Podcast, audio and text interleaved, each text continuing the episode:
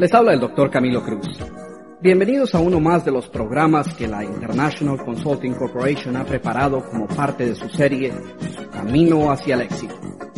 La diferencia entre el éxito y el fracaso radica en la actitud que tomemos frente a las situaciones que la vida nos presente. Aquello en lo que piensas constantemente moldea la persona en la cual te convertirás. Todos y cada uno de nosotros llevamos dentro semilla de grandeza necesaria para triunfar. Descubre lo que los grandes triunfadores consideran parte fundamental de su éxito. Este es precisamente el programa sobre el cual hablaremos a continuación. El desarrollo de una actitud mental positiva es esencial para el éxito. Y este es, sin duda alguna, el principio que ha cambiado más vidas ha producido un mayor número de profesionales exitosos y ha creado más fortunas que.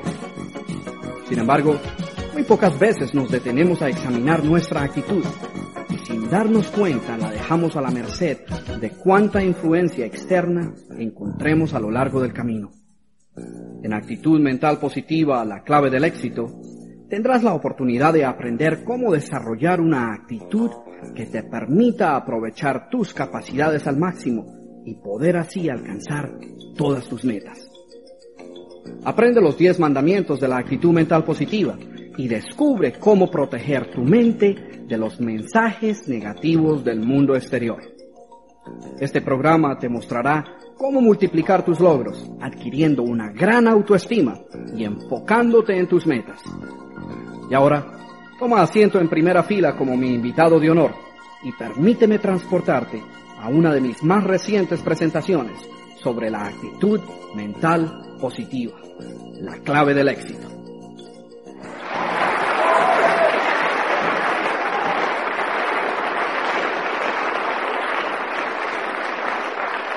Gracias, gracias, muchas gracias. La verdad, me alegra mucho ver la gran recepción que ha tenido esta serie de seminarios que la International Consulting Corporation ha puesto junto. Los diferentes programas han sido acogidos con gran entusiasmo, tanto por hombres de negocios quienes han visto grandes aumentos en su producción, estudiantes que han encontrado la mejor manera de aprovechar sus capacidades al máximo y personas en general que han descubierto el secreto para tornar sueños en realidades y poder así triunfar y vivir una vida de plenitud. Entonces, hoy vamos a hablar de la gran importancia de desarrollar una actitud mental positiva y de cómo ésta puede representar en nuestras vidas la diferencia entre el que logremos alcanzar nuestras metas o no.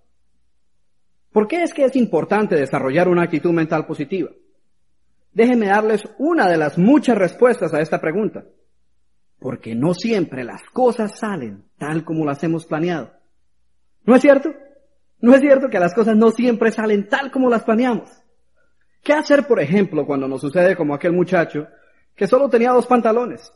Y él pues siempre usaba los mismos dos pantalones y ya estaban viejitos ahí, medio desgastados y sucios.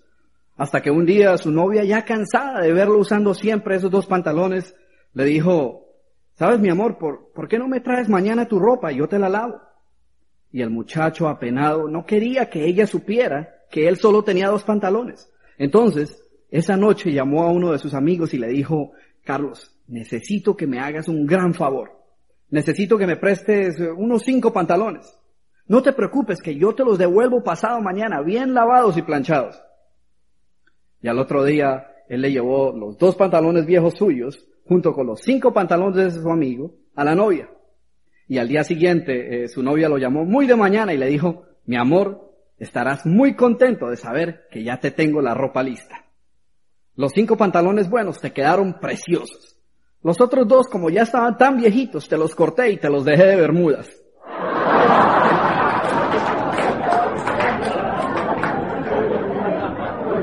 Entonces, ¿qué hacer cuando, como en este caso, las cosas no salen tal y como esperábamos que salieran? ¿Qué podemos hacer cuando esto sucede? Podemos o responder positivamente o reaccionar negativamente. Pero, ¿qué es en sí la actitud mental positiva? Seguramente que si preguntara a cada uno de ustedes su definición de este concepto, obtendría una gran variedad de respuestas.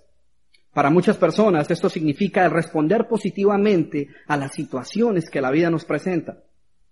Para otros el poseer una actitud positiva quiere decir el enfrentar la vida con entusiasmo y alegría. Y aún más, existen otras personas que equívocamente piensan que el poseer una actitud mental positiva es ver la vida color de rosa, pretendiendo que todo anda bien, inclusive ignorando problemas que les puedan estar aquejando y que necesitan ser corregidos.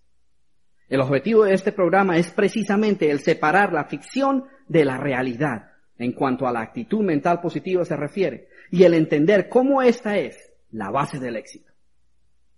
Primero que todo es importante que entendamos que no existe nada mágico o sobrenatural acerca de la actitud mental positiva. Es más, esta no solucionará de manera milagrosa los problemas u obstáculos que cada uno de ustedes pueda estar enfrentando. Sin embargo, con toda franqueza les puedo asegurar que ella es, sin duda alguna, componente esencial en su camino hacia el éxito. También veremos más adelante cómo combatir uno de los males que afecta a un mayor número de personas, evitando que éstas alcancen el éxito y se realicen como personas. Un mal que no permite que personas perfectamente capaces logren sobreponerse a los obstáculos que la vida les presenta y puedan así vivir una vida plena y feliz. Y este mal es la actitud negativa. Muchos de ustedes quizás alguna vez se hayan preguntado, ¿por qué es que algunas personas alcanzan mayor éxito que otras? ¿Por qué algunos parecen lograr toda meta que ellos se proponen?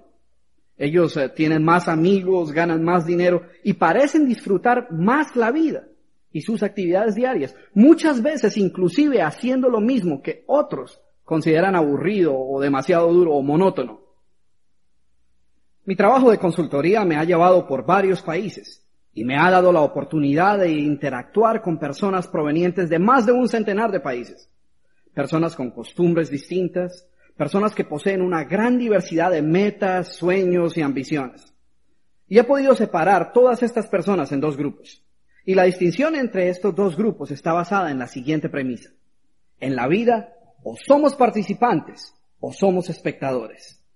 Casi que sin excepción, sin importar qué es lo que estas personas hagan o cuál sea su profesión, he podido observar que donde quiera que encuentro una persona ordinaria haciendo algo extraordinario, obteniendo resultados fantásticos, encuentro una persona que tiene una gran actitud, una actitud mental positiva. ¿Ven? Porque el éxito o el fracaso no son el resultado de la suerte o la coincidencia, como piensan algunos. No, triunfamos a propósito. El éxito tiene una fórmula, una receta que debemos seguir si en verdad queremos alcanzarlo. De igual manera, el fracaso viene también como resultado de ciertos hábitos o comportamientos.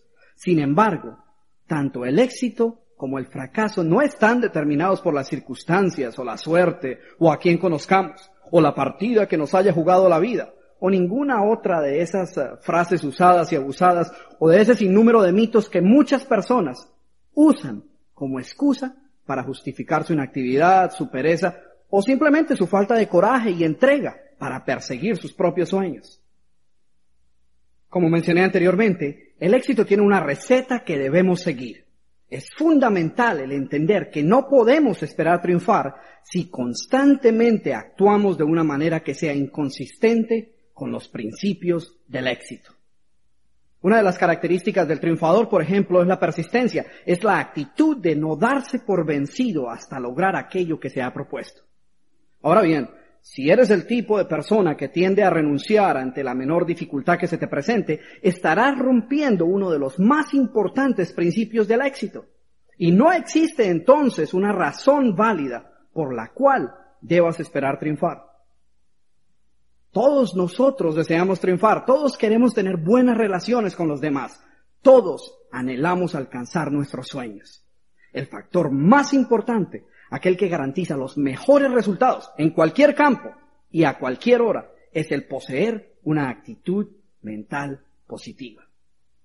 Y antes de definir lo que es una actitud mental positiva, aclaremos qué es lo que no es, puesto que existen muchas ideas erróneas acerca de este principio. El poseer una actitud mental positiva no tiene que ver absolutamente nada con ninguna clase de poderes misteriosos o ciencias ocultas. Y no se adquiere decorando nuestros hogares con pirámides o durmiendo con piedras de cuarzo bajo la almohada, o usando pulseras o cadenas o joyas magnéticas, o ninguna otra clase de esos inventos que comerciantes inescrupulosos tratan de vendernos con la idea de que solo ellos cambiarán nuestra fortuna. El poseer una actitud mental positiva tampoco es, como muchos piensan, el ignorar las realidades de la vida y pretender que todo es color de rosa. Sin embargo, muchos de nosotros caemos víctimas de todas las influencias negativas de aquellos que tratan de vendernos una visión pesimista del mundo, una visión que se centra en los problemas y no en las posibilidades, y nos las tratan de vender como la manera realista de ver las cosas. Déjenme hacerles una pregunta. ¿Cuántos de ustedes alguna vez han compartido de manera entusiasta con un amigo o colega o inclusive con un familiar una idea, una meta o una resolución y han escuchado frases como, no hombre, sea realista o mira, bájate de esa nube? Generalmente, ¿qué sigue a este tipo de comentarios? Ellos nos dejan saber todo lo que va a ir mal. Nos pintan una imagen funesta en la cual nosotros hemos perdido todo y nos encontramos hundidos en la miseria. Y de repente, sin darnos cuenta, hemos permitido que esta persona, tal vez sin malas intenciones, pero también quizás sin tener toda la información, o quien tal vez no posea una entrega por esa meta que nosotros sí tenemos, permitimos que ella apague ese fuego que crecía dentro de nosotros. Y es triste ver cómo muchos simplemente renuncian a lo que unos minutos antes tenían como uno de sus verdaderos sueños. Ahora bien, es importante comprender que el asumir una actitud positiva ante un problema o ante una situación difícil no cambia la realidad de ese problema. No elimina o hace que el problema desaparezca como por arte de magia. Lo que sí hace es que determina el efecto que esta situación pueda tener en la actitud de la persona que la está enfrentando. Y eso es lo verdaderamente importante, ¿no es cierto? Si has planeado una salida al parque con tu familia para celebrar, eh, digamos, el cumpleaños de tu hija, y sucede que ese día amanece lloviendo torrencialmente, la persona que posee una actitud negativa dejará que ese suceso eche a perder el día. Ahora, la persona poseedora de una buena actitud sabrá que esta actitud positiva no hará que deje de llover, pero tampoco dejará que ese suceso sobre el cual ella no tiene absolutamente ningún control, eche a perder un día tan especial. Finalmente, quizás uno de los errores más promulgados acerca de la actitud positiva es la creencia que una actitud mental positiva te permitirá hacer cualquier cosa que quieres. Que si te concentras y piensas positivamente podrás alcanzar cualquier cosa que desees. Esto es totalmente absurdo. Por más positivo que yo sea, no creo que pueda operar ahora mismo a alguien que esté sufriendo de apendicitis y lograr que él sobreviva a la operación. Ni tampoco creo que con solo adquirir una actitud mental positiva pueda ir a los Juegos Olímpicos y ganar la carrera de los 100 metros. No, una actitud mental positiva no te permitirá hacer cualquier cosa, pero sí te permitirá hacer todo mucho mejor que una actitud negativa.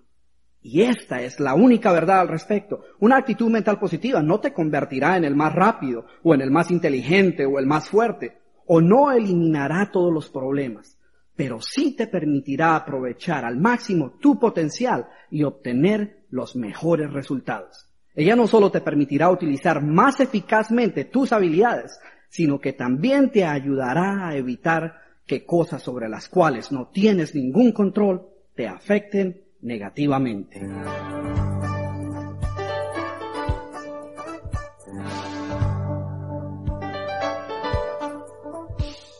Pues bien, si esto es lo que no es una actitud mental positiva, ¿qué es lo que ella es? Y aún más importante, ¿qué es lo que ésta puede hacer por ti y por tus sueños? En varias ocasiones durante alguna de mis presentaciones, alguien se me acerca y me dice algo como, Claro, Camilo, que es fácil mantener una actitud positiva cuando uno ya ha experimentado éxito como lo ha experimentado usted. Pero ¿qué hacer cuando uno ha estado trabajando arduamente por salir adelante y no ha logrado avanzar? Esta es una pregunta que solo cada uno de nosotros podemos responder. Déjenme decirles que en una gran mayoría de los casos me he dado cuenta que el origen de esta frustración y esta parálisis es el resultado de no tener metas suficientemente definidas. Como he dicho en otras oportunidades, metas borrosas dan resultados borrosos.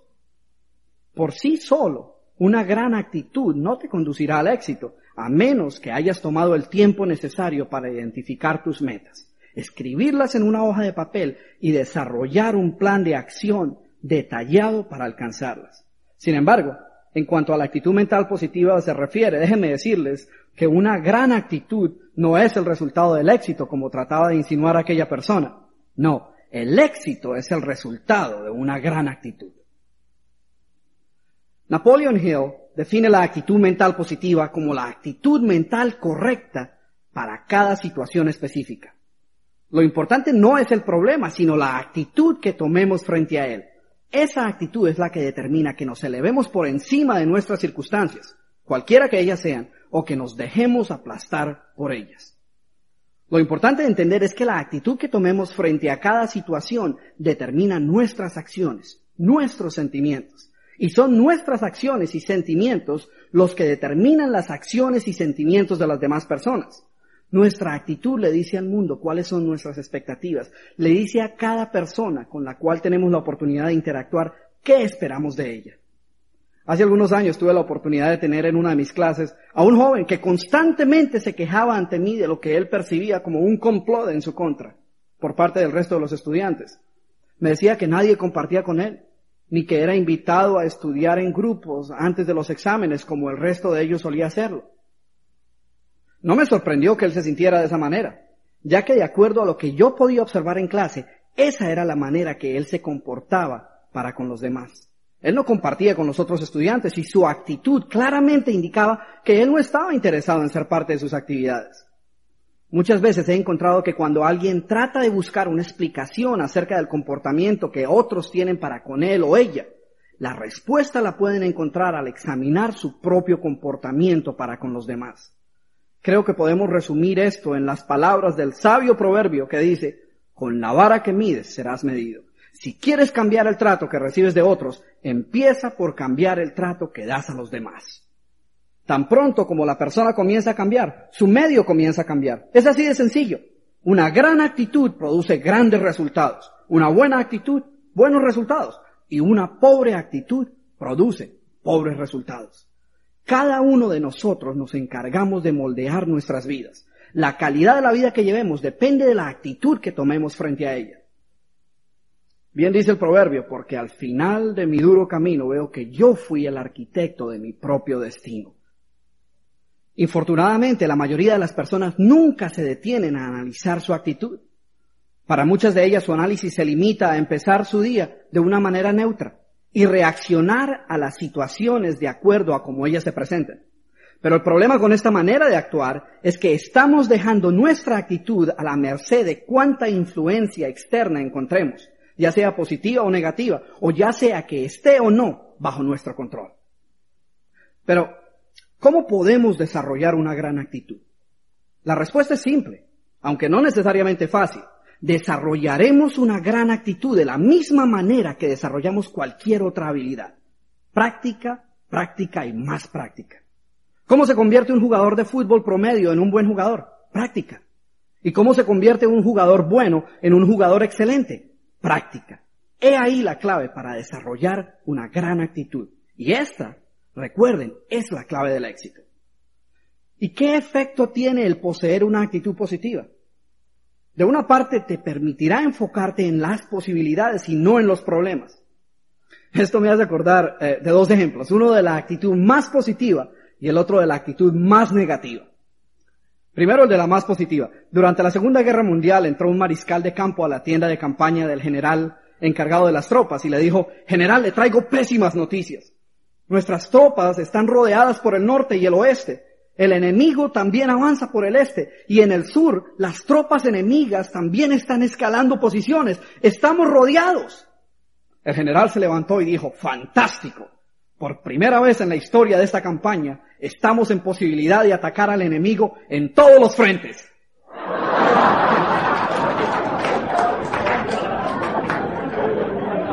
Esto es lo que una actitud positiva podrá hacer por ti. Ahora, la segunda historia Cuenta de una pequeña población en la cual un grupo de personas quería fundar un club de pesimistas. Sin embargo, no se pudo llevar a cabo porque ninguno creyó que fuera a funcionar.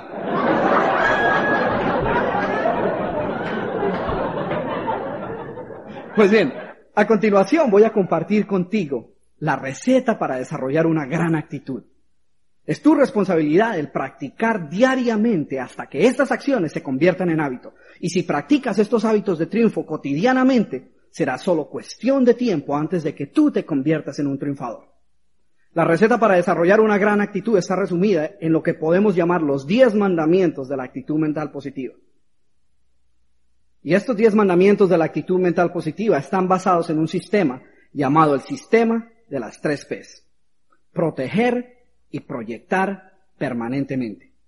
En un equipo de fútbol existen jugadores que defienden y aquellos que atacan.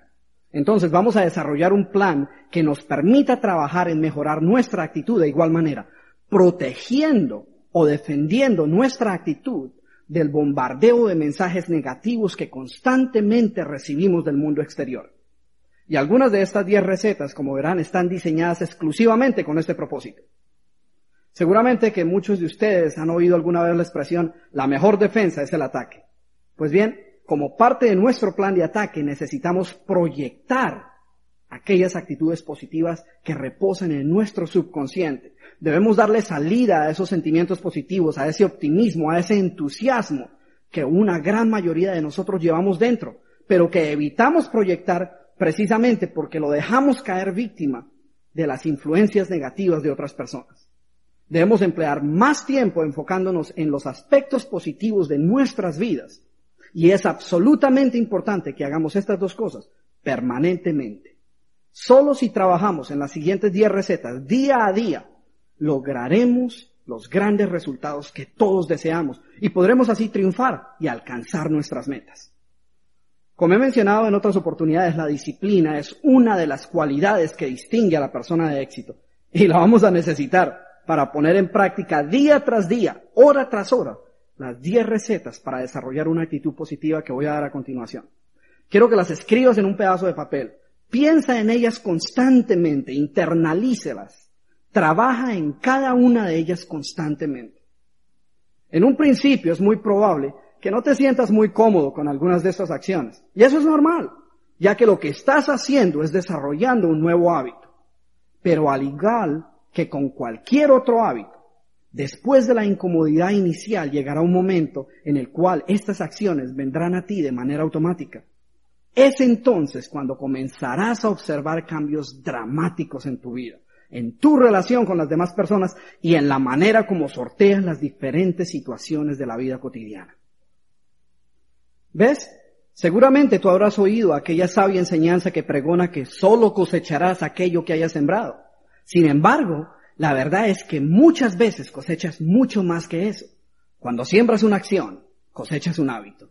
Cuando siembras un hábito, cosechas carácter. Y cuando siembras carácter, cosechas un destino. Es así de sencillo. Si comienzas a practicar hábitos de éxito, entonces será solo cuestión de tiempo antes de que tú te conviertas en un triunfador. Es imposible detener este proceso natural. Y esas son las buenas noticias. Sin embargo, quiero ser muy claro en que una actitud mental positiva no debe ser visto simplemente como una estrategia que vamos a desarrollar para lograr manipular a otras personas. Esta no puede ser simplemente algo superficial, no puede ser una máscara que mostremos a las demás personas. No, el poseer una actitud mental positiva debe convertirse en un estilo de vida. Debe ser simplemente parte de tu carácter. Debe ser parte de tu filosofía de vida, de tu modo de ser. Y aunque en un principio es probable que debas hacer un esfuerzo extra para adquirir algunos de los hábitos que mencionaremos a continuación, tu entusiasmo y tu interés en los demás debe ser genuino. Recuerda que tu medio solo comenzará a cambiar cuando tú comiences a cambiar. Una actitud pobre produce pobres resultados. ¿Qué pasa con aquellas personas que poseen una actitud totalmente negativa? Tratamos de evitarlas, ¿no es cierto? Su actitud repele el éxito. Su manera de ser es usualmente inconsistente con los principios del éxito. Y esto me hace acordar de una señora que llegó a mi oficina hace algunos eh, años a consultarme sobre un problema. Y me decía, doctor Cruz, yo no sé qué hacer.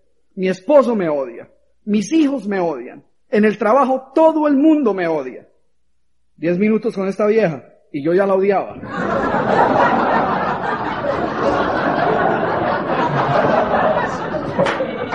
No, pero seriamente, ¿no es cierto que nosotros siempre tratamos de evitar a esta clase de personas, pregoneras del infortunio y voceras de la mediocridad? La manera en que tú veas tu futuro determina tu modo de pensar hoy. Tu modo de pensar hoy influye en tu manera de actuar y en tu productividad. Y es tu manera de actuar hoy la que determina tu futuro. He ahí el secreto del éxito. Recientemente un programa de televisión muy conocido en uno de los canales de televisión más importantes de los Estados Unidos, la ABC, reportó los resultados de una encuesta realizada entre un centenar de personas que habían alcanzado los 100 años de edad. Y la encuesta estaba diseñada para tratar de descubrir cuáles habían sido los factores que habían contribuido a su longevidad. Las siguientes cuatro características fueron mencionadas por una gran mayoría de los entrevistados como las responsables, en su opinión, de su larga y feliz vida. Y también quiero presentar lo que en sus propias palabras cada una de estas características significaba para ellos. La primera característica mencionada fue el optimismo, que ellos definían como el tener una visión positiva del mundo. La segunda característica, compromiso, o el estar profundamente envueltos en la realización de metas personales. La tercera cualidad, actividad, que ellos definían como el mantenerse siempre en movimiento y no simplemente sentarse a esperar la muerte. Y finalmente, la habilidad de sobreponerse al sufrimiento. Una persona lo explicaba de esta manera. Ella decía, cuando uno llega a esta edad, es muy probable que uno haya perdido una gran mayoría de sus familiares, padres, esposos, hermanos y hasta hijos. Y en menor o mayor grado también haya perdido muchas de sus habilidades personales. La clave está en sobreponerse al sufrimiento que esto produce y seguir adelante con nuestras vidas. Ahora, no sé si ustedes se dieron cuenta cómo todas y cada una de estas características son simplemente el resultado de poseer una actitud mental positiva. Ahora bien, actitud mental positiva también es sinónimo de entusiasmo. Emerson escribió, nada se logra sin entusiasmo. Existe algo extraordinario acerca de esta cualidad, algo que saca a relucir lo mejor de ti. El verdadero derrotado es aquella persona que ha perdido su entusiasmo. Si una persona lo pierde todo, excepto su entusiasmo, pronto encontrará de nuevo el camino al éxito. El entusiasmo de los triunfadores es contagioso. Él atrae la ayuda y la colaboración de otras personas que encuentran gratificante el poder ayudarles a alcanzar sus metas. Nuestro entusiasmo es simplemente el termómetro que muestra nuestro nivel de compromiso y fe hacia nuestras metas. El entusiasmo es fundamental. Los protagonistas de las grandes historias de éxito no siempre contaron con todo aquello que necesitaban para comenzar su empresa pero su entusiasmo fue suficiente para atraer la colaboración y la inversión de otros.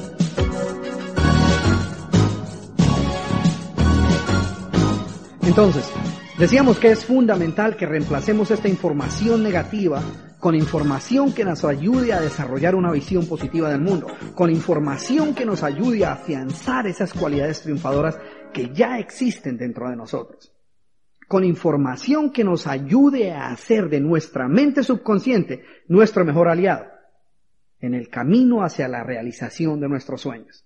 Porque la buena noticia y la mala noticia es que la mente subconsciente acepta toda información que le brindes, sin discriminar lo positivo de lo negativo. Entonces la decisión sobre la clase de información que quieres proveerle está en tus manos. Es tu decisión. Es muy simple. Existen tres factores que van a influir grandemente en tu actitud y que de una u otra manera determinarán la clase de persona en la cual te convertirás. Y ellos son los libros que leas, los audiocassettes que escuches y la clase de personas con las cuales te asocias. Estos tres factores juegan un papel decisivo en el que puedas o no lograr alcanzar tus metas. En otras palabras, si quieres aprender a tomar, anda a una cantina. Si quieres agarrar una gripa, Júntate con alguien que la tenga. Si quieres aprender cómo tener éxito y triunfar, es imperativo que te asocies con gente de éxito. Como dice el viejo adagio, el que vive entre la miel, algo se le pega. Lee buenos libros, libros que construyan. Escucha buenos audiocassettes, cassettes que te ayuden a convertirte en el triunfador que fuiste destinado a ser. Asociate con triunfadores, con personas que te apoyen en tu decisión de salir tras tus metas. Personas que saquen a relucir lo mejor de ti. Evita a los críticos, a los pesimistas, a los ladrones de sueños, ya que tu mente subconsciente es susceptible a todos ellos. Déjame ilustrar la manera en que tu mente subconsciente trabaja con el siguiente ejemplo. Imagínate que eres presidente de tu propia compañía y que estás buscando el empleado ejemplar. De repente, recibes un llamado de una agencia de empleo y ellos te dicen que si identifica las cualidades, los hábitos, las actitudes y las habilidades de la persona que deseas emplear, ellos te podrán proveer con la persona que llene todas y cada una de tus exigencias. Lo único que tú tienes que hacer es simplemente construir tu trabajador ideal y ellos te lo proveerán. Es así de simple. Ahora déjame hacerte una pregunta. ¿Cómo tratarías a este empleado si él fuera a trabajar para ti? Eh, ¿Serías amigable con él? ¿Le demostrarías tu entusiasmo por tenerlo como parte de tu compañía? ¿Le dejarías saber lo orgulloso que te sientes de que él sea parte de tu equipo de trabajo? ¿Le dejarías saber cuánto lo aprecias? ¿Le dejarías saber lo inteligente que él es? ¿Harías estas cosas? Claro que sí.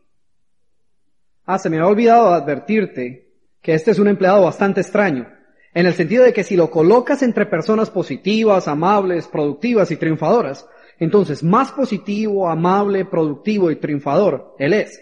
Pero si permites que Él se asocie con personas negativas, vulgares e inmorales y fracasadas, ¿puedes creer que en poco tiempo Él terminará comportándose de la misma manera? Ahora, con esto en mente, ¿cuántos de ustedes en este momento están prometiendo secretamente que harán todo cuanto esté a su alcance para asegurarse que ese empleado estelar se asocie única y exclusivamente con triunfadores, con personas de buenos principios, con personas positivas, con personas que estén dispuestas a pagar el precio por el éxito. Ahora, la buena noticia es que este empleado existe y está disponible.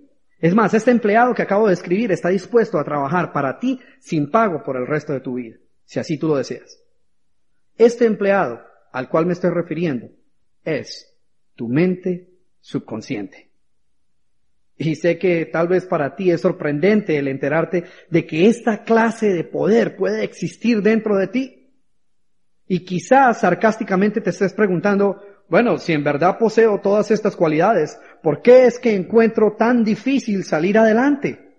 Déjame decirte que no es que no tengas estas cualidades, sino que no las utilizas. Tu mente subconsciente puede ser tu mejor aliado o tu peor enemigo. Y está totalmente bajo tu control el que decidas cuál de esos papeles quieres que ella juegue. Esta es precisamente la esencia del sistema de las tres P's. Si deseas que tu mente subconsciente sea tu aliado en la búsqueda de tu éxito personal, si deseas contar con la ayuda incondicional de este trabajador incansable, debes protegerla constantemente de las influencias negativas del mundo exterior, y debes poner a su disposición los libros, los cassettes y las personas que la ayuden a crecer y a desarrollar todos los hábitos que necesitas para triunfar. También debes permitirle proyectar esas cualidades y actitudes positivas que ya posees y que debes hacer esto permanentemente.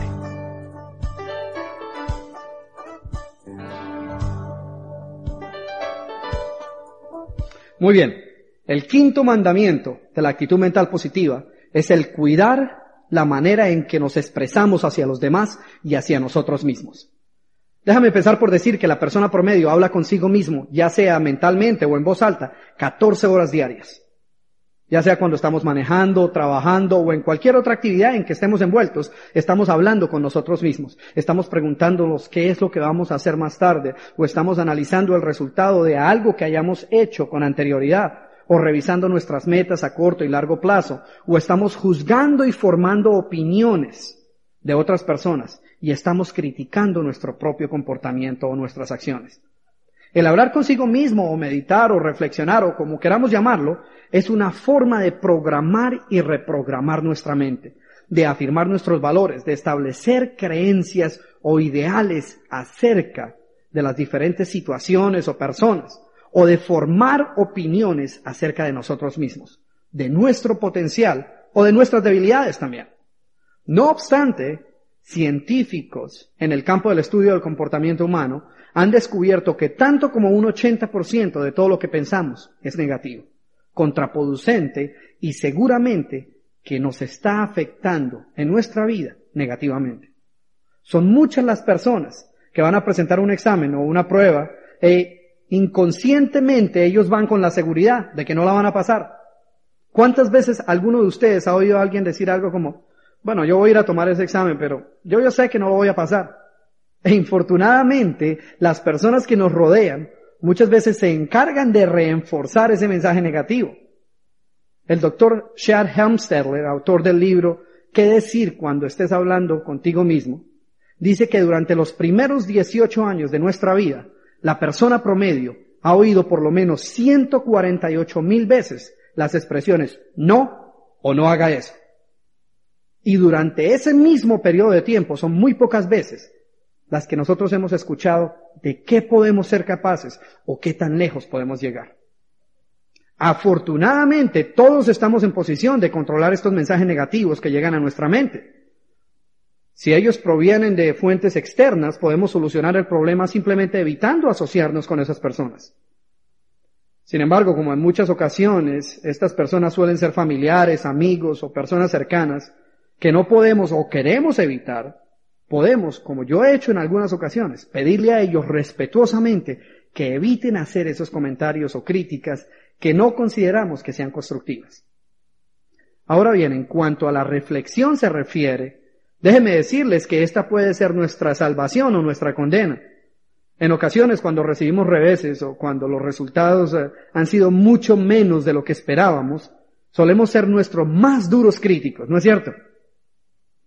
Estos son los momentos en los cuales debemos tener más cuidado de qué es lo que nos estamos diciendo y cómo nos lo estamos diciendo. Es común, por ejemplo, encontrar a una persona que haya terminado de tomar un examen eh, con resultados eh, poco favorables, diciendo algo como, no, pero qué estúpido soy. No, si sigo así no voy a llegar a nada. Yo creo que es mejor eh, si desisto de esta idea ridícula de ir a la universidad. Esto requiere una capacidad que la verdad yo no creo poseer y seguimos con este autocastigo mental, en parte por nuestra frustración. Lo interesante es que no aceptaríamos que otra persona viniera y nos hablara de esa manera. Sin embargo, no lo pensamos dos veces antes de atacar sin compasión nuestra mente y nuestro potencial. No obstante, muchos de nosotros nos hemos encontrado en situaciones como esta en la que no podemos celebrar o tan siquiera encontrar palabras gratas para justificar los resultados que hayamos obtenido. Entonces, ¿qué hacer? Primero que todo es importante entender que lo que ocurrió es parte del pasado y que nada que digamos o hagamos podrá cambiar ese suceso. No obstante, muchas veces es inclusive necesario dar salida a esa frustración y a ese descontento. Pero cuando hagamos esto es importante que tengamos presente el criticar los resultados y no a la persona. Podemos decir algo como, no, estos resultados dejan mucho que desear. Esta no es la clase de actuación que podemos esperar de una persona decidida y preparada como yo. Que sea esta una lección para saber qué hacer la próxima vez. Sin embargo, estos resultados de ninguna manera me harán desistir de mi meta. Este no es más que un tropiezo. Es tiempo de poner esto atrás, levantarme y seguir adelante. Son muchas las personas que encuentro que me dicen, bueno, Camilo, sí, en verdad yo sé que algunas veces suelo ser eh, tal vez demasiado duro conmigo mismo, pero yo no creo que eso me esté afectando de alguna manera. Déjame decirte que si tú piensas lo mismo, esto sí te está afectando y te está afectando más de lo que tú crees. Tu mente subconsciente se encarga de terminar el trabajo que tus palabras pintan. Cuando yo digo la palabra avión, por ejemplo, ¿cuántos de ustedes pensaron en las letras A, B, I o M? Ninguno probablemente. ¿En qué pensaron? En un avión. Visualizaron un avión. Nosotros nos encargamos de terminar aquello que la mente subconsciente dibuja por medio de nuestras palabras. Muchas personas en camino a una entrevista de trabajo van repitiendo constantemente frases como, no, tengo un miedo terrible, uy, espero que no me enrede, o, y si el jefe ve que en realidad yo no tengo todas las calificaciones necesarias para esa posición, y si me pregunta esto, o me pregunta lo otro, o, y llegamos a nuestra entrevista listos a aceptar la derrota antes de haber peleado la batalla. Sin embargo, ya estamos en desventaja debido a la actitud negativa que hemos labrado con nuestra conversación interna. El reflexionar, ya sea en voz alta, no es signo de problemas mentales como muchos suelen creer. Es más, estas conversaciones internas pueden tener un gran impacto en nosotros y pueden ser fuente de gran motivación. Esto me hace acordar de aquel estudiante que se encontraba sosteniendo una de esas conversaciones consigo mismo. Y un amigo vino y le preguntó, bueno, pero ¿por qué tú siempre estás hablando solo? Y él le respondió, es muy sencillo, hay dos razones. Primero, porque me gusta hablar con gente inteligente. Y segundo, porque me fascina escuchar a alguien inteligente hablando. De una cosa sí estoy seguro, este estudiante no tiene ningún problema de autoestima. Generalmente cuando yo voy en camino a alguna de mis presentaciones o estoy a punto de tomar una decisión mayor, el reflexionar y conversar conmigo mismo, haciendo preguntas y respondiéndolas, es una manera de adquirir más confianza y seguridad acerca de mí mismo. Esto no quiere decir que la autorreflexión o el afirmar positivamente que todo saldrá bien por sí solo sea suficiente.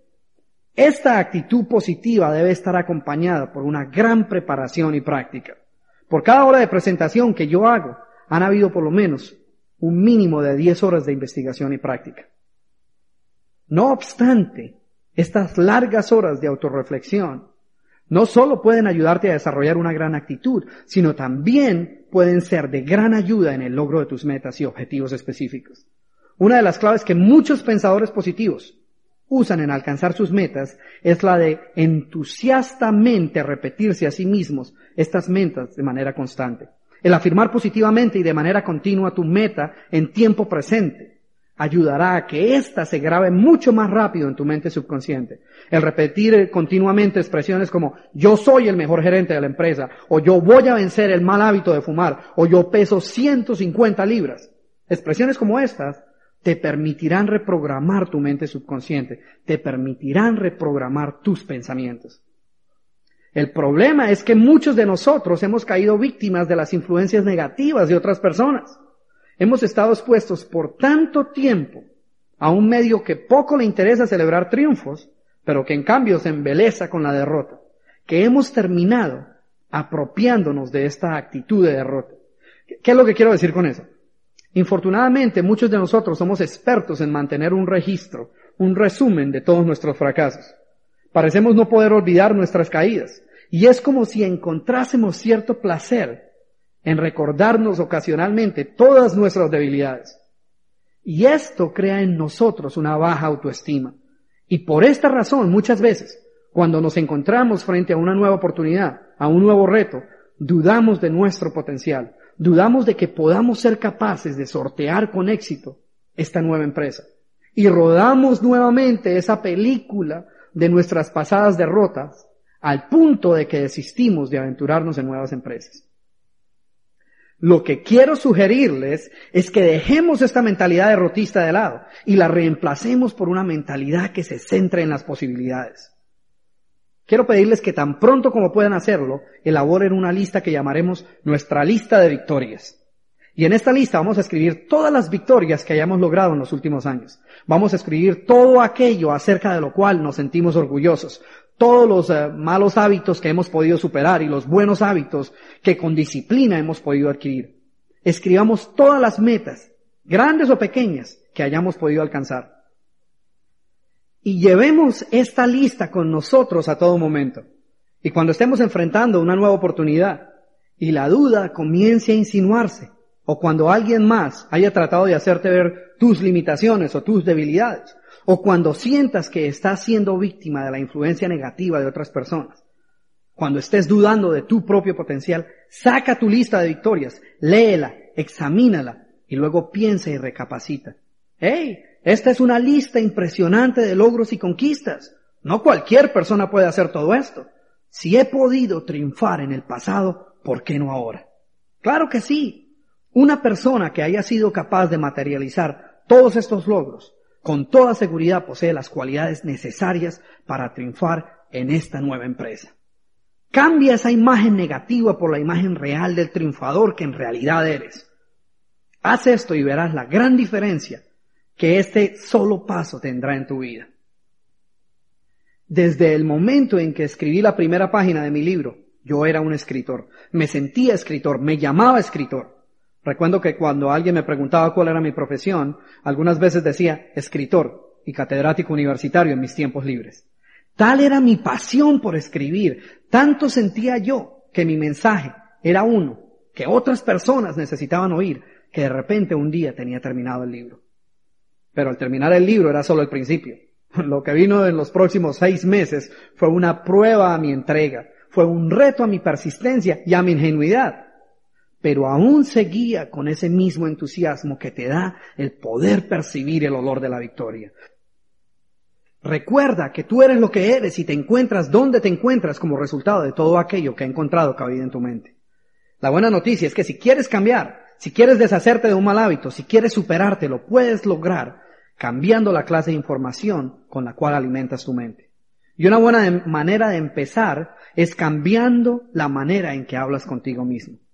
Infortunadamente, como dije antes, tanto como un 80% de lo que nos decimos durante este tiempo de autorreflexión es negativo y contraproducente.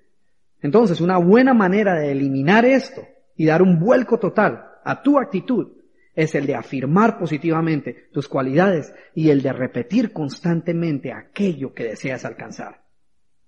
Si en verdad deseas alcanzar tus metas, tú y solamente tú serás el responsable por asegurarte que así sea.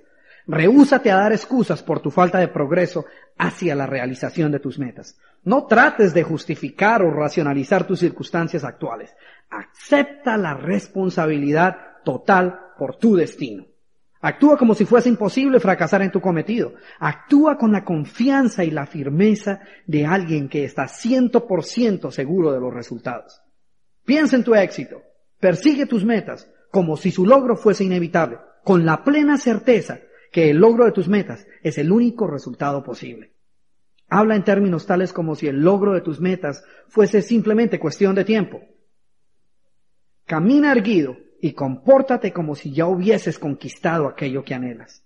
Si una de tus metas es, por ejemplo, el aprender a administrar tu tiempo, entonces comienza inmediatamente a actuar tu nuevo papel, tu nuevo rol de buen administrador de tu tiempo. Compórtate como si ya fueses experto en el campo de la administración eficaz del tiempo. Pretende que eres experto en este campo y que lo único que te queda por hacer es mostrar a los demás con tus acciones cómo ellos también pueden lograrlo. Esta técnica eh, es parte de varias investigaciones conducidas en el campo del aprendizaje acelerado. Lo que los científicos han descubierto es que si tú estás en el proceso de aprender algo nuevo y en la medida en que estudias este nuevo material o adquieres estos nuevos hábitos, tú piensas simultáneamente en diferentes maneras como tú lo enseñarías a otras personas. Entonces tiendes a aprender y a asimilar el material mucho más rápido que si simplemente lo estudias pensando en cómo utilizarlo tú solo. Hago énfasis en esto, ya que muchas personas encuentran un poco extraña esta técnica de pretender y actuar este o cualquier otro papel. Ellos sienten que el pretender es simplemente aparentar algo que no son. Sin embargo, la verdad es que si tú continuamente te repites que eres un gran administrador del tiempo, si te ves como uno y si actúas tu parte y pretendes serlo mientras llegas a serlo, tarde o temprano esta acción que está bajo tu control crea en ti la fe y la creencia en que Él puede en realidad convertirse en un hábito. Y esto te ayuda a desarrollar y adquirir nuevos hábitos. Y una vez desarrolles estos nuevos hábitos, entonces es solo cuestión de tiempo antes de que tú te conviertas en un gran administrador de tu tiempo. Pero bien, una segunda parte de este quinto mandamiento es que debemos cuidar la manera en que nos expresamos hacia los demás. Recordemos que nuestra actitud hacia las demás personas determina su actitud hacia nosotros. Y el éxito que experimentemos en nuestra vida depende grandemente de cómo nos relacionemos con los demás. Muchas veces, ya sea pública o privadamente, nos referimos a otras personas en términos muy poco constructivos o simplemente nuestra actitud hacia ellos es negativa. Cuando sintamos la tentación de hacer esto, paremos por un momento y luego refirámonos a ellos en los términos en que quisiéramos que ellos se refiriesen a nosotros. Recuerden, podemos expresar nuestra discordia e inclusive nuestro enojo hacia ellos, reprochando o criticando la acción o los resultados, pero no criticando o reprochando la persona. En todos mis seminarios no dejo de expresar mi firme creencia de que todos y cada uno de nosotros estamos en capacidad de impactar positivamente las vidas de aquellos con quienes entramos en contacto. Y es triste que casi siempre permitimos que esta oportunidad pase de largo, privándonos no solo de haber podido impactar positivamente la vida de otro ser humano, sino privándonos también de la satisfacción que esto trae. ¿Qué consecuencias puede en verdad traer esto? Quiero que te imagines que el día de mañana tu teléfono suena y al otro lado de la línea se encuentra una persona a la cual tú respetas mucho, a quien tú admiras. Tú sabes que ella es una persona sincera, honesta y en la cual tú pondrías toda tu confianza. Y esta persona simplemente te dice, Carlos, quiero que me escuches por un momento. No te he llamado a pedirte ningún favor. Es más, debí llamarte hace mucho tiempo. Pero quiero tomar esta oportunidad para dejarte saber que tú eres una de las personas más íntegras que he tenido la oportunidad de conocer. Tú eres un baluarte de tu comunidad, un gran crédito a tu profesión. Quiero que sepas que siempre he creído, y así se lo he dejado de saber a mi esposa, que tú eres un padre y esposo ejemplar. Tú eres la clase de persona de la cual me siento orgulloso de llamar mi amigo.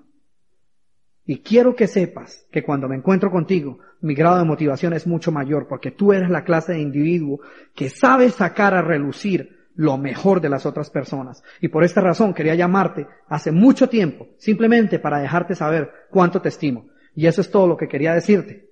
Espero que pases un gran día y que estés muy bien. Y hasta pronto. Y luego cuelga. Y quiero repetir nuevamente que se trata de un viejo amigo, sincero. Tú sabes que él no tiene motivos alternos para decirte lo que te acaba de decir. Teniendo eso en cuenta, déjame preguntarte, ¿qué clase de día tendrás después de haber escuchado esto a primera hora de la mañana. Si vas a hornear un pastel, ¿hornearías un mejor pastel? Si eres profesor, ¿crees tú que enseñarías una mejor clase ese día? ¿Crees que ese día serías un mejor profesor o un mejor padre de familia? Si eres un vendedor, ¿crees que ese día serías un mejor vendedor? ¿Qué clase de día crees tú que tendrías? No es cierto que indudablemente tendrías un mejor día. Sin embargo, ¿Qué tanto más sabes ese día acerca de tu profesión? O acerca de hornear un pastel, o acerca de vender más. ¿Qué conocimiento extra has recibido acerca de tu profesión? Ninguno. No has adquirido absolutamente ninguna nueva información acerca del oficio que vas a llevar a cabo. No sabes ahora más de lo que sabías antes de recibir la, la llamada. No obstante, tú crees que serías una mejor profesión que serías un mejor padre, un mejor vendedor. ¿Por qué? Porque tu imagen propia, tu autoestima ha sufrido una transformación repentina. Ahora, en lugar de ir a la oficina preocupado con aquel problema que has tratado de resolver sin éxito, en lugar de enfocarte en los problemas, tu mente está ahora procesando otra clase de información. ¡Hey, un momento! Yo soy un gran padre, yo soy un excelente profesor, yo soy un baluarte de mi profesión. Luis me lo dijo esta mañana y él sabe lo que está diciendo. ¿Por qué no haces lo mismo? ¿Por qué no levantas tu teléfono y llamas a una de esas personas a las cuales has deseado alguna vez decirles algunas de estas cosas? O que sabes que necesitan oír esto de ti y les dejas saber cómo te sientes. Les dejas saber acerca de sus grandes dotes, de sus grandes cualidades. Y te puedo asegurar que ese día ellos también van a ser mejores personas. Y con toda seguridad su autoestima mejorará. Ellos se sentirán mucho mejor acerca de sí mismos. Pero adivina, ¿quién se sentirá aún mejor acerca de sí mismo? Exactamente, tú. Tú te sentirás acerca de ti mismo mucho mejor ese día. ¿Por qué? Porque sabes que ese día has podido ayudar a otra persona a aprovechar un tanto más el potencial que reside dentro de ella. Y déjame decirte que hay muy pocos sentimientos que sean tan gratificantes como este. Es triste, pero muchas veces encuentro esposos o esposas o padres de familia que le dejan saber a los demás lo orgullosos que se sienten acerca de sus cónyuges o acerca de sus hijos. Y esto está bien, no me malinterpreten. Sin embargo, muchas veces la persona que más necesita oír esto nunca lo escucha. Es importante que seamos portadores de buenas noticias y que lo hagamos constantemente. No tenemos que esperar hasta el día en que el hijo traiga sus calificaciones de fin de año para dejarle saber lo orgullosos que nos sentimos al ver su entrega y su compromiso hacia sus estudios. Tampoco tenemos que esperar hasta la fiesta del Día del Padre o el Día de la Madre para dejarle saber a nuestro cónyuge cuánto apreciamos su amor y su dedicación. La actitud es algo que debemos tener en cuenta, no solo en casos extremos, sino en la manera en que actuamos hacia los demás diariamente. Es importante que tratemos a las personas con las cuales estamos en contacto como la persona más importante del planeta. Después de todo, desde su punto de vista, ellos son la persona más importante. Los grandes líderes se caracterizan por tener la habilidad de sacar a relucir lo mejor de otras personas. Debemos ser constructores y no destructores. Todos nosotros tenemos áreas en nuestra vida o características personales que necesitamos mejorar, pero también todos tenemos grandes cualidades. Exaltemos las cualidades positivas de otros. Convirtámonos en la clase de personas que otros quieren a su alrededor. Siempre he tratado, y es siempre una de mis metas, que la persona con quien esté hablando se sienta mejor acerca de sí misma después de nuestra conversación que antes de ella. Y si nos encontramos con alguien que quizás por motivos que no conocemos tenga una mala actitud, no dejemos que su actitud nos afecte. Mantengamos siempre una actitud positiva y una sonrisa a flor de labios.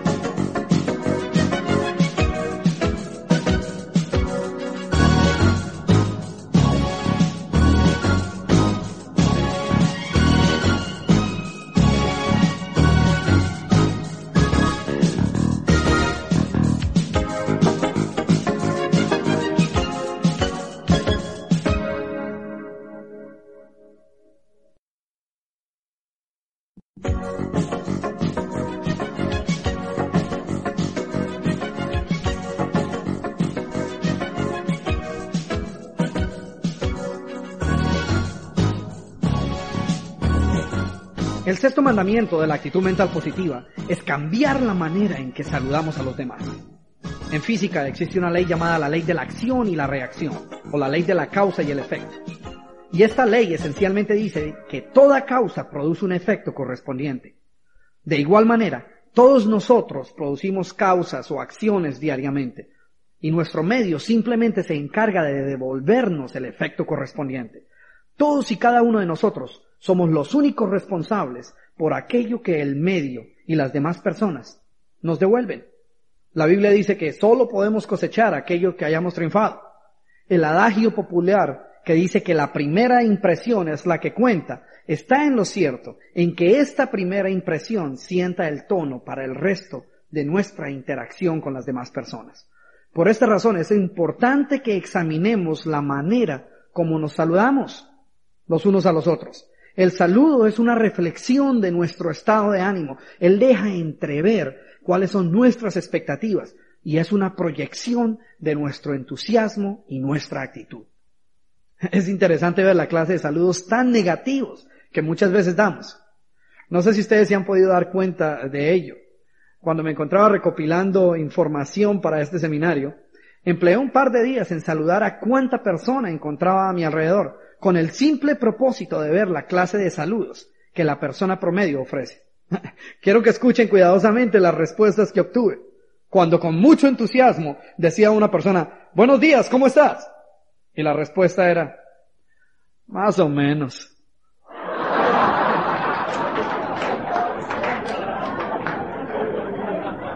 Ah, otro, otro saludo muy popular. Y un día voy a pedirle a alguien que pase aquí al frente y me explique qué es exactamente lo que quiere decir. Ay, pasándola. Ah, escuchen este saludo que me causó mucha gracia. Eh, buenos días, ¿cómo estás? Bien por no preocuparte.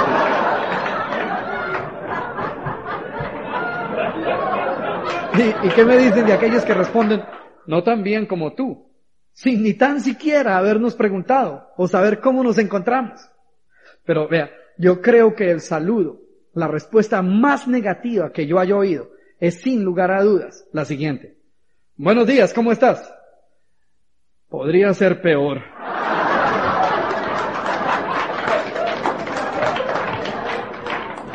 ¿Qué clase de respuesta es esta? ¿Qué mensaje creen ustedes que estamos enviando a las demás personas? Todas estas son respuestas negativas y solo se encargan de reprogramar negativamente nuestras expectativas de ese día. Hace algunos meses salí muy de mañana a caminar con mi madre y lo comentaba yo acerca de un ejercicio que sugiero en mis charlas acerca de este tema en particular. Y el ejercicio consiste en simplemente saludar a toda persona que se encuentre a un metro a la redonda de nosotros. De esta manera podremos adquirir el hábito de saludar a los demás y también podremos observar el efecto que esto tiene en nuestra propia actitud. Yo creo que debí saludar a unas 20 personas en la media hora que caminamos. Y pese a que mi madre me había advertido que los resultados iban a sorprenderme, puesto que la gente en la ciudad va de afán y no le gusta saludar o es desconfiada, u otro sinnúmero de mitos que hemos construido para evitar saludar a los demás. Todas estas personas, algunas un tanto extrañadas, debo decir, me devolvieron el saludo, muchas con una sonrisa. Estoy seguro que si todos hiciéramos esto, viviríamos en un mundo mejor, un mundo muy diferente al cual estamos viviendo.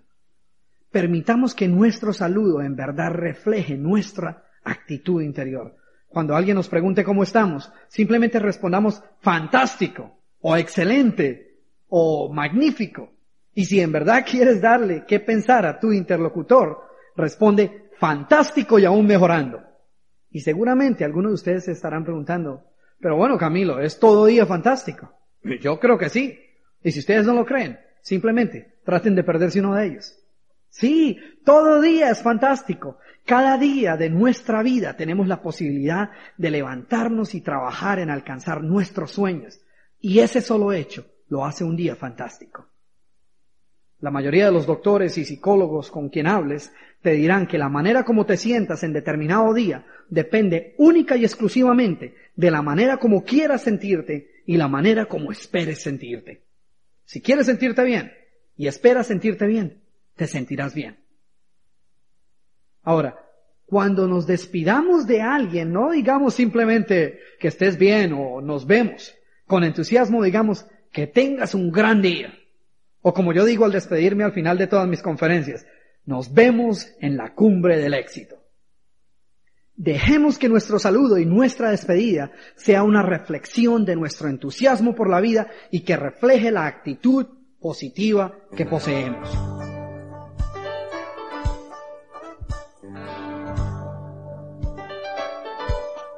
El séptimo mandamiento de la actitud mental positiva es el desarrollar una visión clara de nuestras metas. El poseer una visión clara de nuestras metas y objetivos tiene un impacto directo sobre nuestra actitud. El poder visualizarnos en posesión de aquello que queremos conseguir es quizás una de las fuerzas motivacionales más grandes que existen.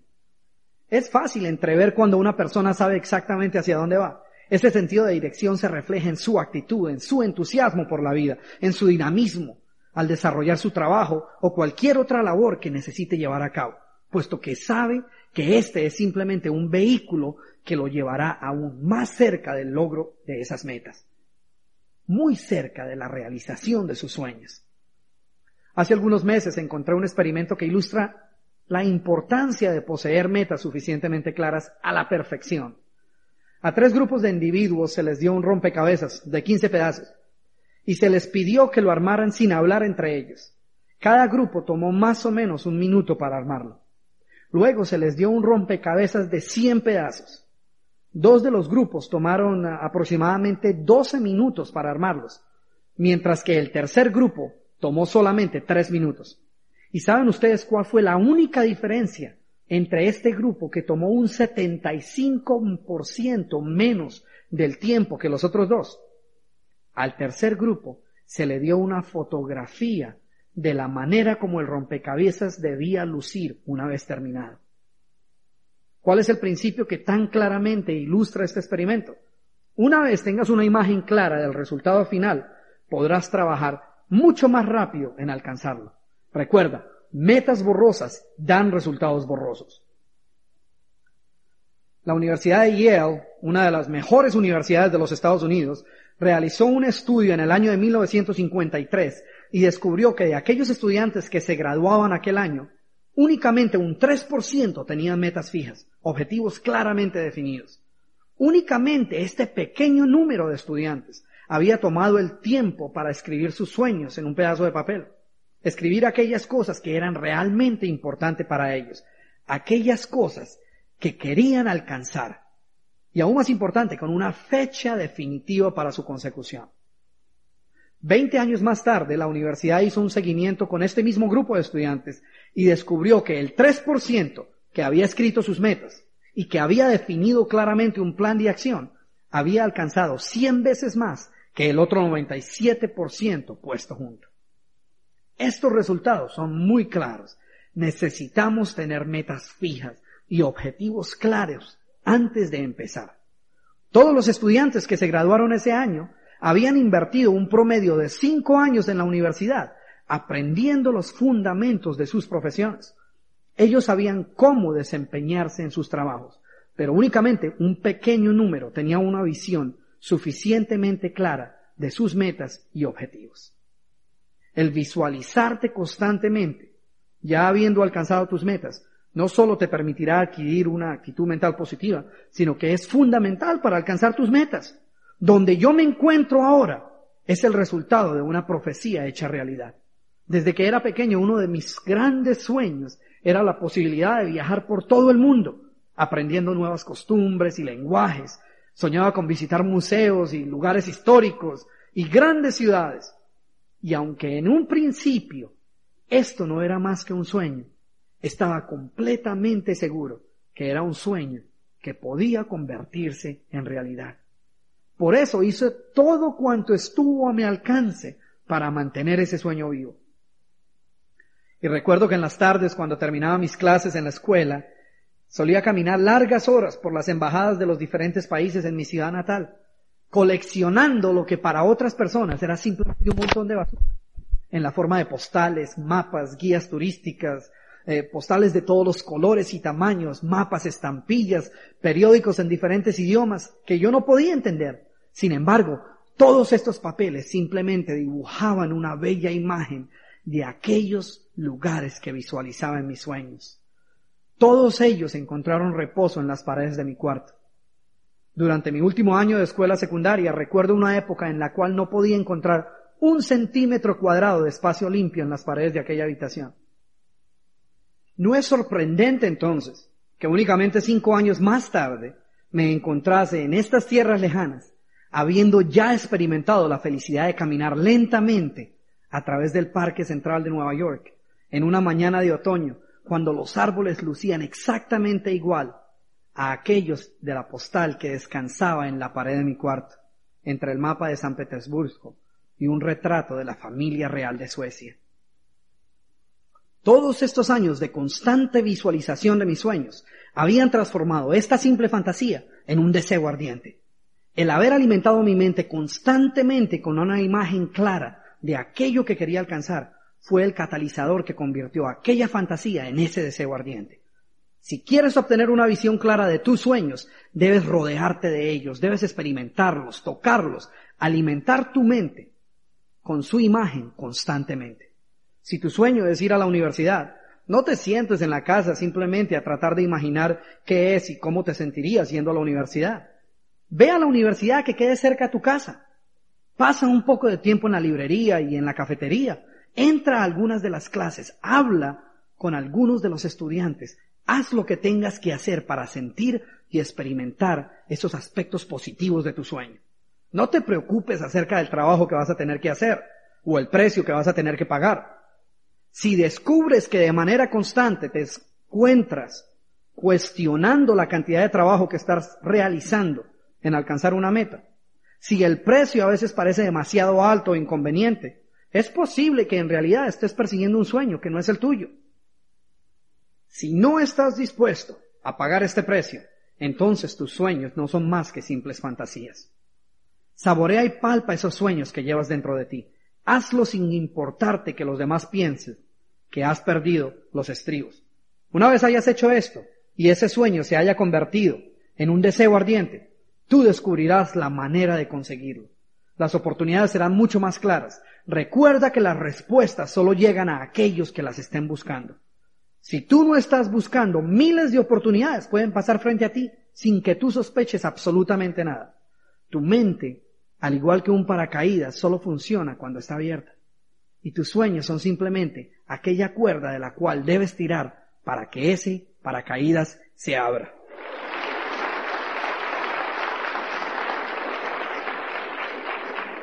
Bien, el octavo mandamiento de la actitud mental positiva es el no perder nuestra admiración por la belleza del universo. Y este punto es quizás uno de los más difíciles de comprender en un mundo que se mueve a pasos tan grandes, en un mundo en que los grandes avances tecnológicos muchas veces no nos permiten admirar la gran belleza del universo y las grandes maravillas de la naturaleza. Una manera de mantener siempre una actitud positiva es la de nunca perder el asombro y la admiración por la gran belleza de la naturaleza. No seamos cínicos ante la hermosura de las pequeñas maravillas del universo. Alguna vez oí a un gran orador y un hombre de mucho éxito decir que el mejor alimento para su espíritu, en su caso personal, era en sus propias palabras, el observar la manera en que los rayos del sol se insinuaban por entre los árboles, anunciando que el astro rey estaba a punto de inundar con su calor y su luz nuestro planeta. He ahí una manera efectiva de desarrollar una actitud positiva.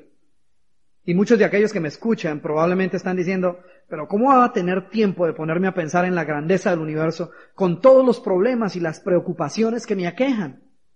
Déjenme decirles, todos tenemos preocupaciones.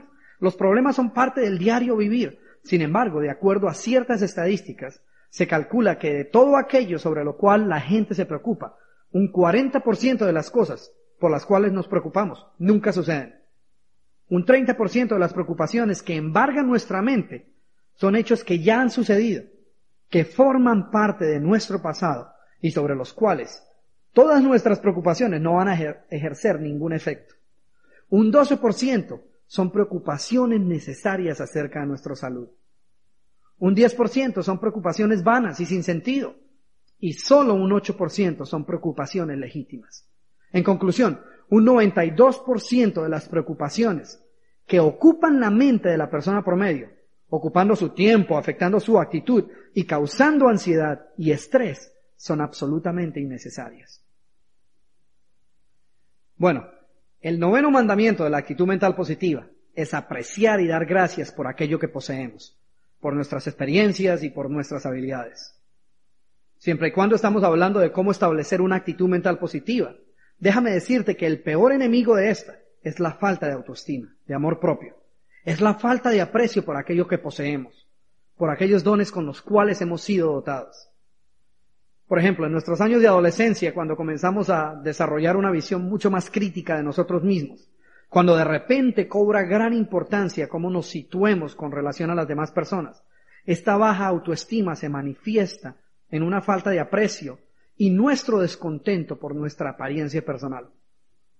Y muchas personas cargan esta insatisfacción por el resto de su vida. Nunca llegan a aceptar totalmente quiénes son.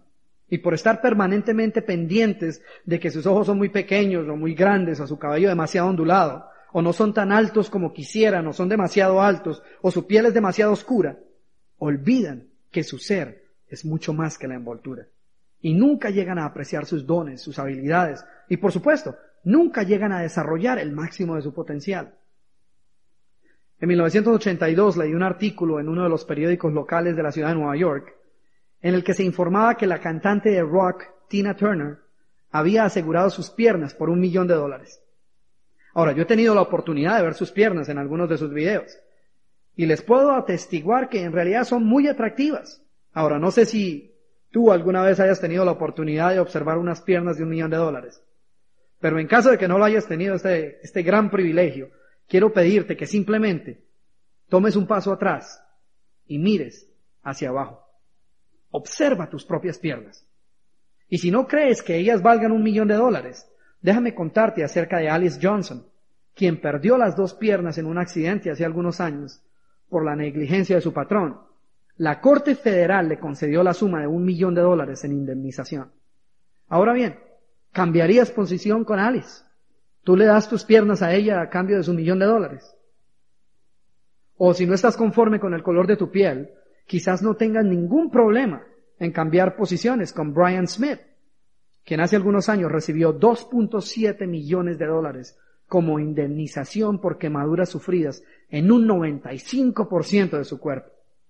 Tú le das tu piel a Brian y tomas sus 2.7 millones de dólares.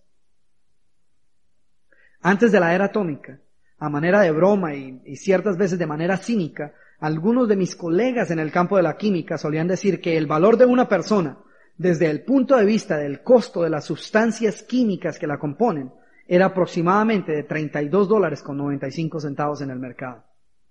Sin embargo, en años más recientes, esta visión ha cambiado un tanto. En la medida en que descubrimos más acerca de la energía que se encuentra concentrada en los átomos que componen estas sustancias, que son parte de nuestro cuerpo, ahora se calcula que si la energía eléctrica de los átomos de hidrógeno de nuestro cuerpo pudiera ser utilizada, ella podría satisfacer las necesidades energéticas de todo un país industrializado por una semana. Es más, científicos de la DuPont han dicho que los átomos de nuestro cuerpo contienen una energía potencial de más de 11 millones de kilovatios por libra. De acuerdo a esto, la persona promedio tiene un valor de aproximadamente 85 billones de dólares, sin contar el hecho de que si quisiéramos construir una computadora que pudiera llevar a cabo las funciones del cerebro humano, esta ocuparía un espacio tan grande como el edificio Empire States de la ciudad de Nueva York, que cuenta con más de 100 pisos, costaría billones de dólares y aún así sería incapaz de originar un simple pensamiento. Ahora, ¿cómo te sientes acerca de ti mismo? Estoy seguro que te sientes un poco mejor acerca de tu apariencia personal, ¿no es cierto? Pero esto es solo el comienzo. Una gran mayoría de las personas no son conscientes de las grandes dones y habilidades que ellas poseen. Muchas de ellas nunca llegan a desarrollar estas habilidades porque no creen poseerlas.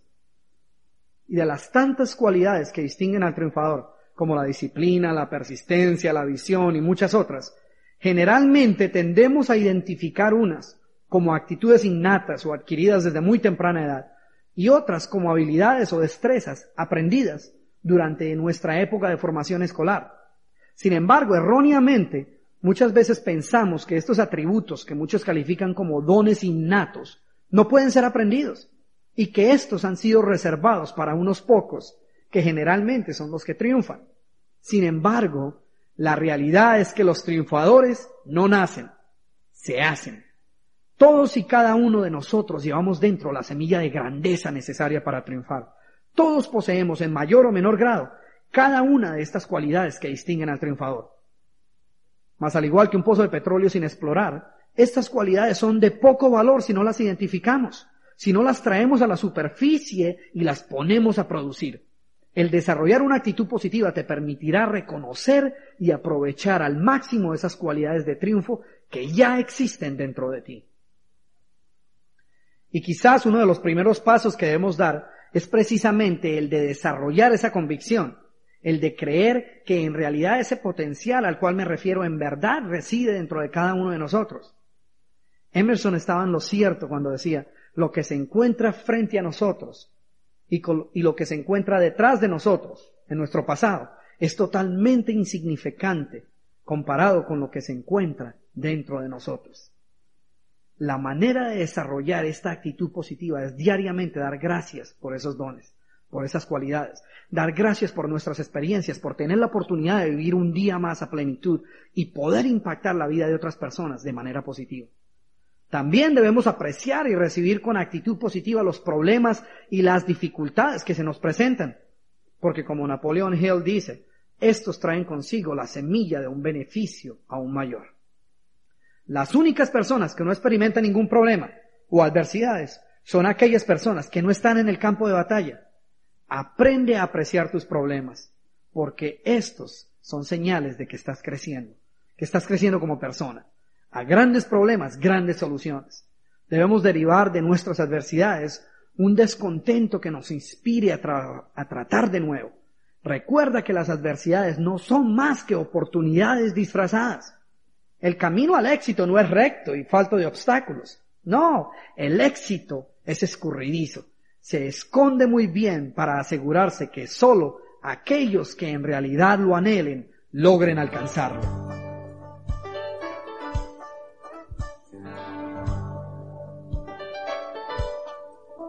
Bien, el último mandamiento de la actitud mental positiva es el tener grandes expectativas de nuestro día, de nuestras actividades y de las demás personas.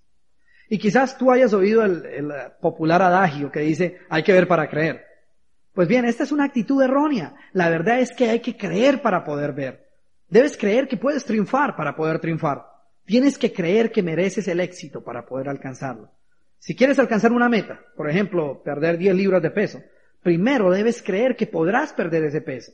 Entonces debes esperar triunfar en tu cometido de perder esas libras de peso. Y por último debes prepararte y hacer cuanto sea necesario para poder lograrlo. Solo entonces podrás alcanzar tu meta. Las expectativas que tengas al comienzo de una nueva empresa, al comienzo de un nuevo día, influyen grandemente en los resultados obtenidos. Nuestra actitud le dice al mundo qué es lo que esperamos de él. Si es una actitud de triunfo y decisión, estamos diciendo que esperamos triunfar y que no vamos a permitir que ningún obstáculo, grande o pequeño, se interponga en nuestro camino. De igual manera, debemos tener grandes expectativas de las demás personas, de nuestros hijos, de nuestros cónyuges o de nuestros empleados. En la ciudad de Los Ángeles, a mediados de los años 80, se llevó a cabo un experimento que involucraba a estudiantes de la escuela primaria. Este curso en particular había tenido muy bajo rendimiento en el pasado, y los profesores la verdad no esperaban mucho de él, debido a que según algunos los niños venían de barrios muy pobres, eh, no estaban muy bien alimentados y pertenecían a familias no muy estables. Sin embargo, aprovechando la llegada de un nuevo profesor a la escuela, se decidió tratar algo nuevo. Puesto que él no conocía los antecedentes de estos niños y no se había formado ninguna opinión negativa acerca de ellos o de su potencial, se le informó que él iba a estar encargado de un grupo de estudiantes brillantes, que su capacidad intelectual estaba por encima de lo normal y que pese a que su actitud algunas veces era la de no querer estudiar, si él exigía mucho más de ellos, eventualmente obtendría grandes resultados. Y él, ignorante de las verdaderas circunstancias, comenzó su año escolar. Al finalizar ese año, los estudiantes no solo habían mejorado un ciento por ciento de sus calificaciones, sino que muchos de ellos habían obtenido resultados mucho mejores que los que aquellos estudiantes que en verdad eran percibidos como superdotados. Lo interesante es que al pedírsele al profesor que evaluara este curso con respecto a los demás cursos, él concluyó que definitivamente estos estudiantes parecían disfrutar mucho más del proceso educativo, que su actitud era mucho mejor que la de otros cursos y que indudablemente ellos tenían una mejor posibilidad de triunfar en la vida. Esta es una historia verdadera. Aquellos encargados de estudiar los resultados de este experimento solo pudieron concluir que las causas de tan asombroso cambio era que las expectativas habían cambiado en la mente del profesor. Él asumió que podía esperar mucho de ellos, por esta razón exigió mucho de ellos. Los estudiantes, al ver que más era demandado de ellos, respondieron de acuerdo a lo que de ellos esperaba. Y esto sucede no solo en la escuela, sino con nuestros hijos, nuestros empleados y en general con todos aquellos con quienes entramos en contacto. Si esperamos que grandes cosas sucedan en nuestras vidas, actuaremos de acuerdo a esas expectativas y grandes cosas sucederán. De otra parte, si esperamos muy poco de otras personas, ellas generalmente llenarán nuestras expectativas. Zig Ziglar contaba una historia alguna vez sobre algo bastante interesante que sucede con la tribu Achanti en la isla de Ghana. Como parte de su tradición, esta tribu tiene por costumbre asignar parte del nombre a cada persona de acuerdo al día en que hayan nacido. Por ejemplo, aquellas personas nacidas en domingo llevan como parte de su nombre la palabra Akwasi, que significa religioso, espiritual, bondadoso. Interesantemente, un gran número de los líderes religiosos y espirituales de esa tribu llevan el nombre Akwasi. De igual manera, aquellas personas nacidas el miércoles llevan por nombre Kwaku, que significa violento, de carácter volátil y áspero. Sorprendentemente, un gran porcentaje de los crímenes cometidos en la isla de Ghana son cometidos por personas nacidas el miércoles. ¿Qué es lo que esto nos dice? La gente responde de la manera que nosotros esperamos que ellas vayan a responder. Si tenemos grandes expectativas, responderán de esa manera. Pero si nuestras expectativas son negativas, también lo harán así. Imagínense a una mujer pronto a dar a luz en la isla de Ghana, rogando que su hijo no nazca el miércoles.